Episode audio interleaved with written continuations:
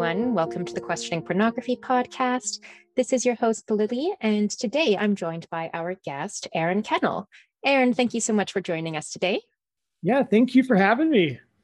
So, Aaron Kennell is a social worker from Florida with a primary focus on domestic violence and healthy relationships. He's been doing domestic violence advocacy for many years, and more recently, he began doing social work in schools where he helps teach kids about developing healthy relationships. His social work practice utilizes a feminist perspective.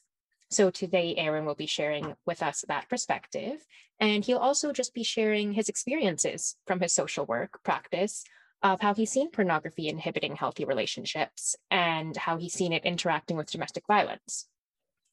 So, Aaron, why don't you start off simply by telling us how you first became interested in the topic of pornography? And maybe when you started realizing how it may be having some negative effects on society. So, my relationship with pornography, as strange as that phrase sounds, um, started when I was actually a student at uh, a middle school in Florida. And I remember hearing from one of my, or excuse me, hearing about a teacher of mine, Mr. Pines, in seventh grade, um, his mom or grandmother had died. I think it was his mom. And he turned to child pornography mm. as an outlet, as sort of a, a quote, therapeutic outlet. It's never therapeutic, but that was the way he coped with that. And I never considered what pornography could do to someone. And I, again, I was in middle school, so I'm still I was still learning about all these different forces that affect us and help us grow or detract from us and help us not grow. And I remember advocating for him at one point and saying, hey, you know, police should go after the people who created the content and hmm. not necessarily the person who consumed it. But I said that not realizing the sort of damage that pornography can do to a person and how it can hmm. traumatize us and how it can reframe the way we see relationships of any kind. That was my first introduction to porn. My second was actually through video games. There was an old, old video game that is probably still played today called Counter Strike version 1.6. Back in the day, we all played first person shooters on computers because that's all there was. And unfortunately, I was exposed to pornography on that game because there's a little feature where you can insert a photo and then you can quote spray paint it all over uh, objects within the game world. So imagine my sort of shock when I'm playing this game, not thinking about sexuality and not thinking about what a person looks like who's nude. And suddenly I just see pictures of body parts and obscene gestures and acts done to women's bodies. It was a bit traumatizing. Mm. So I had those two points, so two prongs, excuse me, um, that intersected. And my exposure to pornography from other male teachers, not just Mr. Pines, continued um, as I went up the grade level. Um, next grade level in eighth grade, I heard a story about one of my science teachers named Mr. Wacker, who was caught with pornography on the school computer. And he was no, like removed from the classroom. We no longer saw him. And so we've I've had this sort of vicarious exposure to pornography from the school side and then the actual exposure from games. And the one experience that really sort of tipped my my likeness as far as being against pornography was a social studies teacher in ninth grade who often gloated about his love for pornography and even went to explain how he thinks women who are sexually assaulted in the act should just give in because mm. it's a few moments of fun. It was really disgusting. And I really wish I could go back in time and advocate for myself and advocate against this teacher for saying such a thing. Yeah, no kidding. Yeah. And so for so many years, that sort of ate away at me, but I had no template, no sort of tool set or toolbox to figure out how to combat it or talk about it or become aware of such topics it was almost like I was just shocked and I was incapable of moving. Um, so my my exposure into doing something about pornography started when I was an undergraduate at UCF. And I started getting involved in um, classes that dealt with like anti racism or talking about patriarchy in terms of older sort of Southern antebellum periods. And I was given a framework to understand the relationship between, for example, white men, white women, white men and black men, and white men and black women, and so forth, and how it was called patriarchy.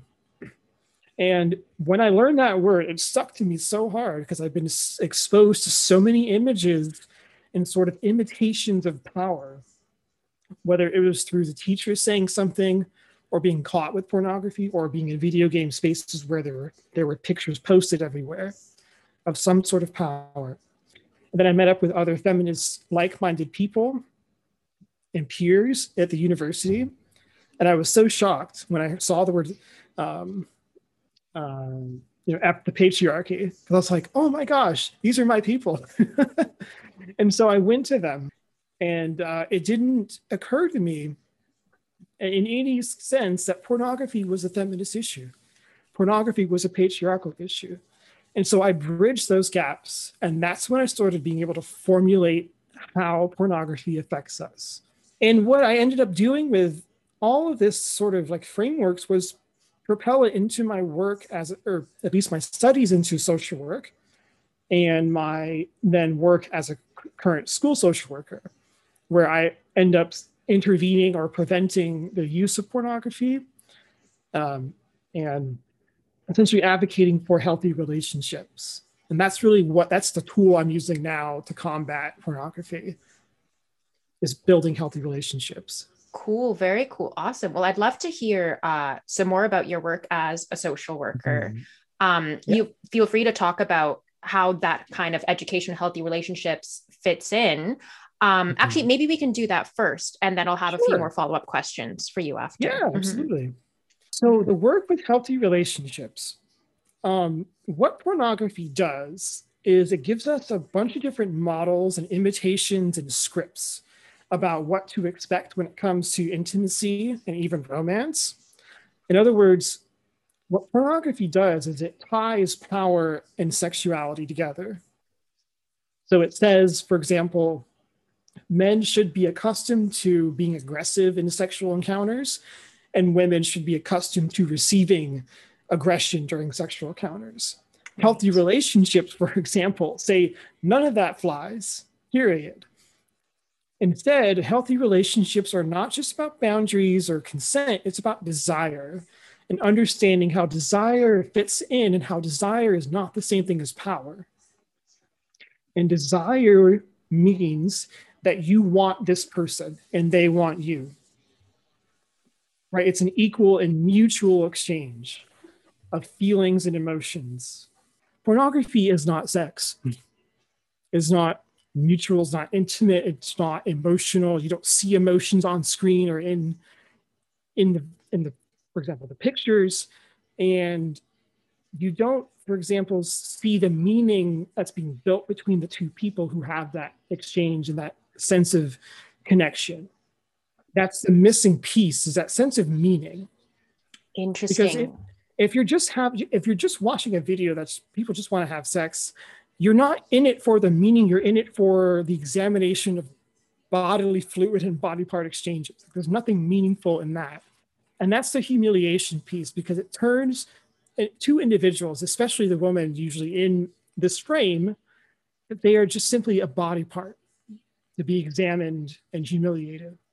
Right. Okay. Okay. That's really interesting. Um, it makes me think of something that so I, I run this podcast with my um, co-host Alexander, and mm-hmm. one of mm-hmm. the things that he said before, which kind of made me think about the way pornography frames sex, or in your case, quote unquote sex, right? If you think it's not not really sex, is just he he he talked about essentially how there's this spectrum when it comes to sexual intercourse, I guess. Like there's mm-hmm. making love right? Mm-hmm.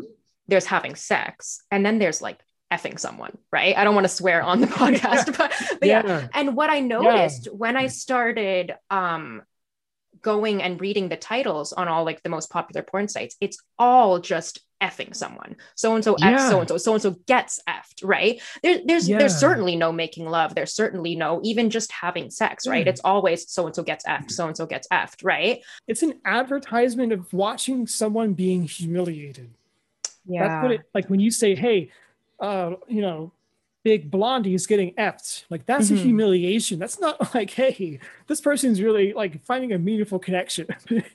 you, right. You wouldn't put those two together at all. Like there's no way. There's no there's no semantical tool that would help you navigate from meaning to humiliation.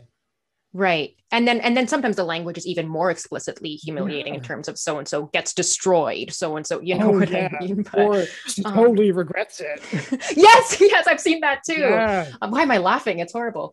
Um no, I think we're mm-hmm. we're we're laughing and smiling because we're just like, this is embarrassing to sort mm-hmm. of have to because what embarrassing in the sense because we're humans and sexuality is really important to all of us, whether we're asexual or demisexual or just heterosexual. Um, and it's embarrassing because pornography doesn't define any of those things. It doesn't define our humanness. It doesn't define our wholeness, our sense of belonging, our sense of being. And that's what I see when I work with the students is that sense of wholeness kind of gets destroyed but they're not sure how to handle this, this trauma laden imagery that they're getting. Right. That, that's exactly where I was going to go next is bringing it back to the mm-hmm. students because when I think about, especially when you think about in in most cases, kids aren't really getting sufficient sex ed. Um, and so their primary input for where they're learning about sex is usually pornography, right? Yeah and, uh, and oftentimes kids will be exposed to pornography before their mm-hmm. first sexual experience. And so if from the from the very beginning what they're learning is this is like sex is someone getting effed someone getting destroyed someone right. you know then then as you talk about trying to educate kids on healthy relationships i can only imagine how many barriers there are in place to that. Um, well thank you so much aaron for sharing with us your thoughts on the healthy relationships aspect I'd love to now transition to the other half of what you've been focusing on for your social work practice. So, domestic violence. Can you share with us how you've seen pornography interacting with domestic violence? And in particular, if you have any anecdotes you'd like to share from your clients' lives, I, I would love to hear those. Yeah, mm-hmm. absolutely. Um, so, when I was an intern at Help Now of Osceola County, which is in Florida, I was I became the first male outreach advocate there in their entire agency history. So it was a really cool opportunity.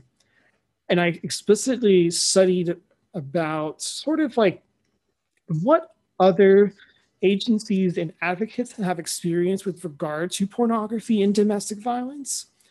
Um, and one of my own cases I had is one particular survivor of mine experienced a lot of sort of microaggressions and dismissive behavior and words. And this survivor's abuser would point to pornography as an expectation mm. for, for what he expected from her.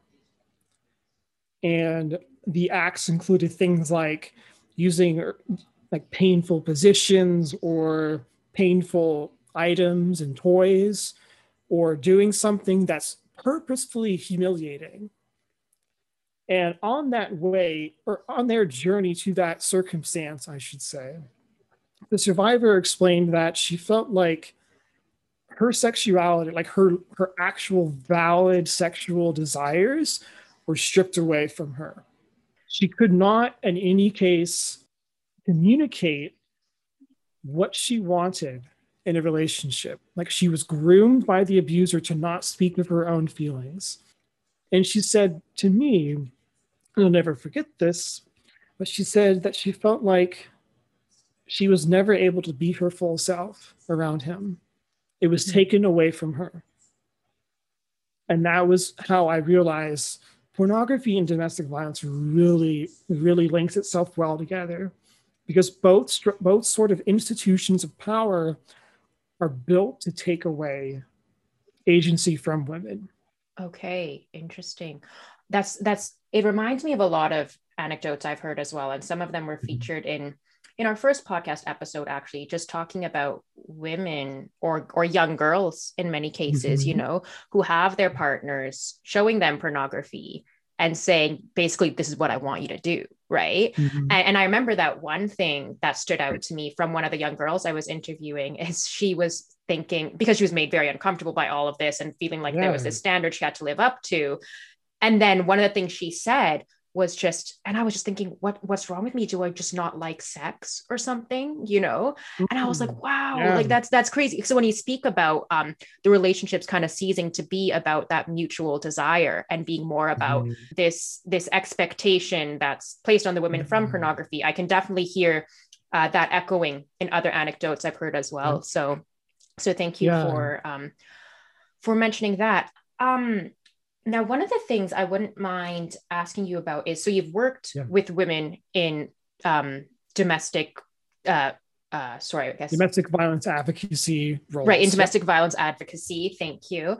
Um, mm-hmm. And then you're also working with students on healthy relationships. Do you yep. see any kind of overlap between the two in terms of the kids being primed towards aggression as well? And can you kind of see a through line going from unhealthy expectations inspired from porn in like those early adolescent stages and how that mm. could kind of translate to domestic violence early on? Yeah there there is a lot of qualitative analysis in this regard. Um, one of the things i teach everyone about working with teenagers is the fact that teenagers seem rebellious from our viewpoint and they're struggling. But what we don't accept is that they're struggling with culture mm. and trying to become members of culture when perhaps they don't want to be because some cultural norms seem outlandish or even sexist or even uh, just misogynistic in a lot of ways. So it's a difficult transition for a lot of students. And what happens during that transitionary period is I've seen students who who want to be exactly who they are and they know who they are, that they may not be able to communicate it. The problem is parents, adults, social media, media, pornography, they communicate things better. So they give off sort of signals about who to be. And it's that struggling point between the two that happens. And what happens thereafter is teenagers and this goes even way back to elementary school grades, where someone's in kindergarten, first, second, third, or fourth or fifth grade, they get primed for accepting pornography as a no, as a normal sort of way of behaving in a sexual encounter.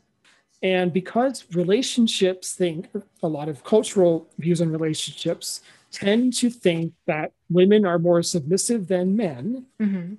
or rather submissive to men, that's how pornography exposure leads into domestic violence is that it says that you are not, really not allowed to speak up and speak out about these things that are bothering you that are traumatic. I see yeah.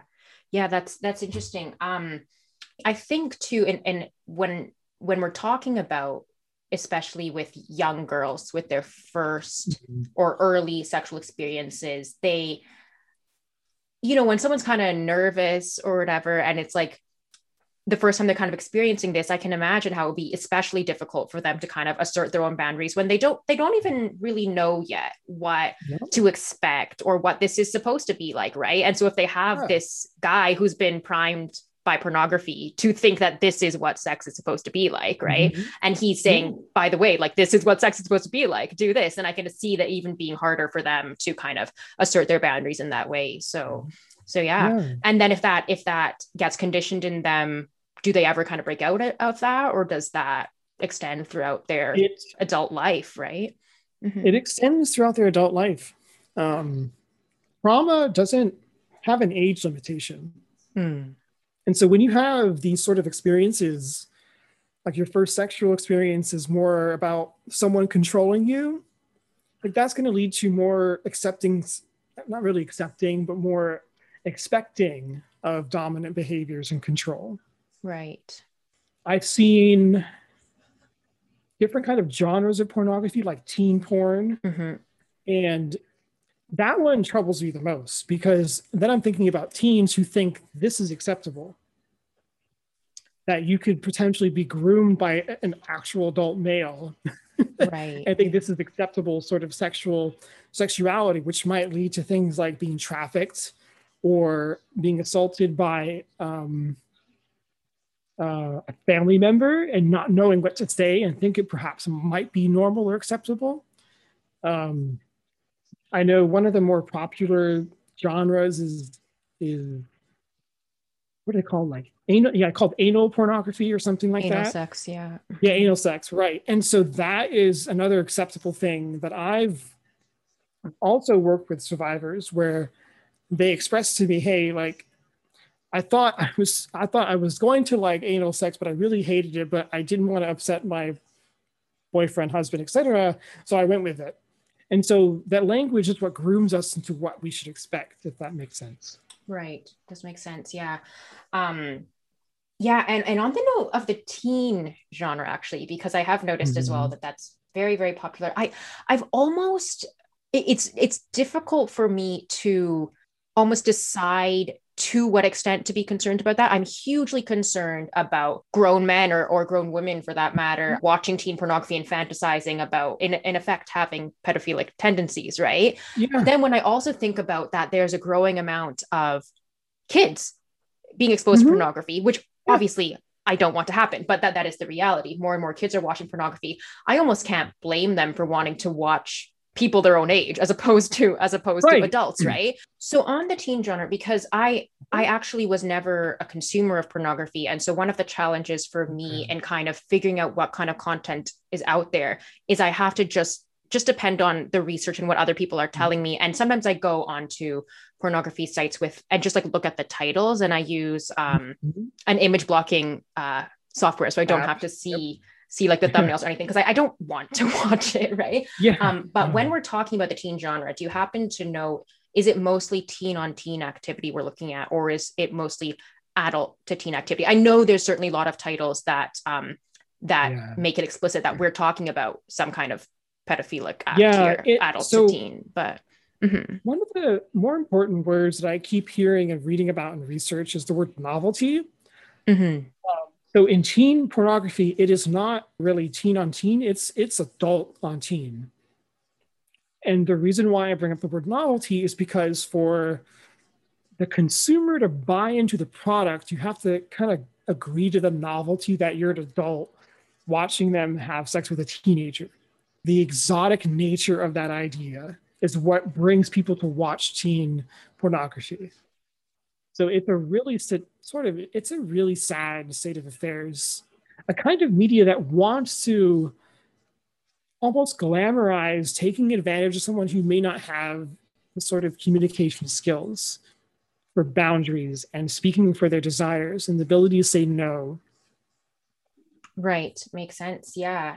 I'm going to have to find a way to check on the teen genre and this question of whether it's mostly adult on teen or not, because I do think just given the fact that I've I've seen many titles that advertise it is adult on teen, but then many that just say teen, I they're clearly okay with advertising that it's adult on teen. So I feel like there's probably also a lot of teen on teen out there in the titles that don't explicitly mention that, which of course is still concerning because yes, there would be some teens watching it, but there's also going to be grown men or, or grown women watching it. So either way, it's concerning. This is bringing to mind another kind of extreme genre I've been seeing a lot of on porn sites. And it's making me think of another question I want to ask you actually. When Mhm. you work with domestic violence, is that specifically within a marriage or is it sometimes a parent to child kind of violence as well?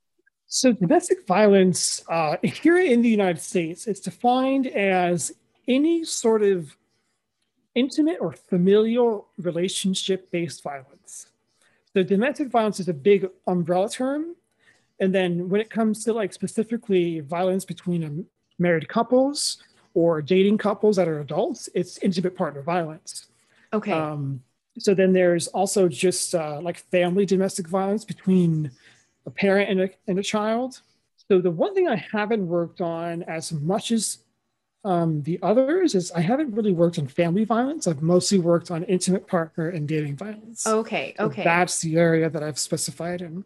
Okay, interesting. Because I, I I would have had many thoughts about how pornography could be potentially influencing family violence as well, especially when we look Yes. at the rise in popularity of Mhm. this incest genre or this Mhm. kind of step incest genre you know stepdad Yeah. stepchild and so that Mhm. really concerns me about like why, why are we why are we encouraging people to fantasize Yeah. about you know destroying their stepdaughter or or sometimes just daughter right Yeah. um And- mhm. and if essentially like my experience in like for example um, the way in which pornography shows up in families has only started because i've become a social worker a school social worker now okay so, so it's a new experience for me. And the other two are obviously ones i've worked on for many years. Right. So i had a case at one of my elementary schools where one one student has been exposed to a lot of pornography. Like his dad would show him pornography. Oh okay. Yeah.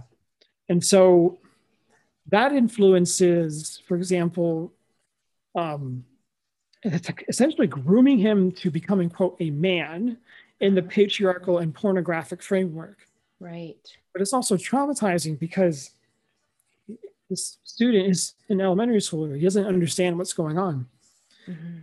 Elementary school Mhm. okay elementary. gosh Mhm. Yeah. Yeah. So it's difficult for the student to wrap around what's been going on, why he's being shown this. And um and I had a case, uh, I want to say back in 2019, I worked with an adult who has kids of his own. And he was showing signs of microaggressions in the workplace, a lot of aggressive, sort of cruel wording and behavior towards women in a workplace and we started talking and just getting to know me getting to know him and like him, him getting used to my style and him slowly feeling accepted and understood. And he revealed to me that a he was exposed to pornography really early on by his dad. And b as an adult he's having challenges with having ancestral feelings towards like his stepdaughter or daughter i forgot which one but it's one of those two so you can see how he went from one extreme or exp- one exposure to another sense of exposure as not just being a consumer, but also a proliferator of certain acts. Right, right. And I mean, that makes total sense to me. I don't know what type of porn you'd be watching, but the incest genre, at least these days, is just impossible Yeah. to avoid. It's it's on It anytime I go again Mhm. to ch- check the titles on the porn sites. It's on every It's- single page if you flick through, right? Yeah. So Mhm. so I could imagine how how if he was exposed to pornography early on and that kind of um those incestuous relationships were were marketed to him as arousing basically from a very Mhm. early age I, I can totally imagine how that would affect him once he had a daughter and that's that's one of the things i'm most concerned about especially when we Yeah. consider that we're so early i mean i know pornography in some form has been around in for a while but like these these tube sites with all these crazy different genres have not been around Yeah. for that long. And so when we think about where are all the kids who've grown up with pornography going to be when they're all adults, and like as we lose more and more Mhm. generations to this kind of content, what's going to happen Yeah. to our society essentially? right? Yeah. But- Um, Mhm. like is, incest going to be normalized? Like Absolutely. Yeah. Okay. Are there a couple things you said earlier that I want to return to? Uh-huh. You talked about, so we've talked a lot about pornography traumatizing the women, um, maybe if they're in abusive relationships or or Mhm. however. Um, can you talk a little bit more about the ways in which pornography can traumatize the consumer? Mhm. It, you mentioned that as well. It- am I not mistaken? briefly. Yep. Yeah. So, in a sense, if I go back to my experience as a boy playing a video game, I ended up becoming a consumer just because it was right in front of me and my computer screen. Right. Um, it affected me because I just wasn't sure what I was seeing. It became extremely like convoluted and not very clear. And what it did for me initially was it, it tied humiliation and sexuality together in the same vein. So there was a sense of acceptance I had when I was younger that these certain acts, um, for example, might be something that someone wants. Thankfully, I did not get into a situation when I was old enough that I had those scripts in mind. But men, as consumers, absolutely try to use these scripts. And there's all sorts of issues that, that come up for consumers, especially adult men. They might have erectile dysfunction. Um, it can affect relationships, especially if a man is consuming and like their girlfriend or wife or partner is witnessing that. And I was an advocate for another client, uh, excuse me, another survivor who was dealing with a husband that was consuming porn. Um, the survivor I was counseling at the time felt like she couldn't connect with him. So it breaks down that connection. And what happens is a consumer is, is consumed in seeing sex all the time and everything. Hmm. So, for example, when I spoke with the survivor one time, she came in laughing, and I was like, "What's what's going on?" And so we sat down and we kind of up. She updated me what was going on, and she said, "I was on a phone call with one of the other survivors I met at the group therapy session, and I told the survivor how, like, I absolutely love your counseling style, and she said to this survivor on the phone with her abuser listening in another room, and she said, "I quote." Aaron goes so deep and for the abuser, he heard the word deep, and all he could think about was the sexual implication, or rather, the power implication and pornography behind that. Oh, gosh. And yeah, so he walked, he got up out of his chair, I think, and he walked over to her and he said, Sounds like you're sleeping with your therapist. Oh, gosh. Yeah. And so Crazy. the survivor and I, we just laughed about this. But then I, the more that my laughter subsided, the more I went, oh my gosh, this is, this is horrendous. Like if you hear the word deep and you're suddenly, you're just transfixed on some sexual imagery, but that's pretty, pretty telling about what consumption can do. Uh-huh. Yeah. It changes your entire sort of mental framework and how you receive imagery.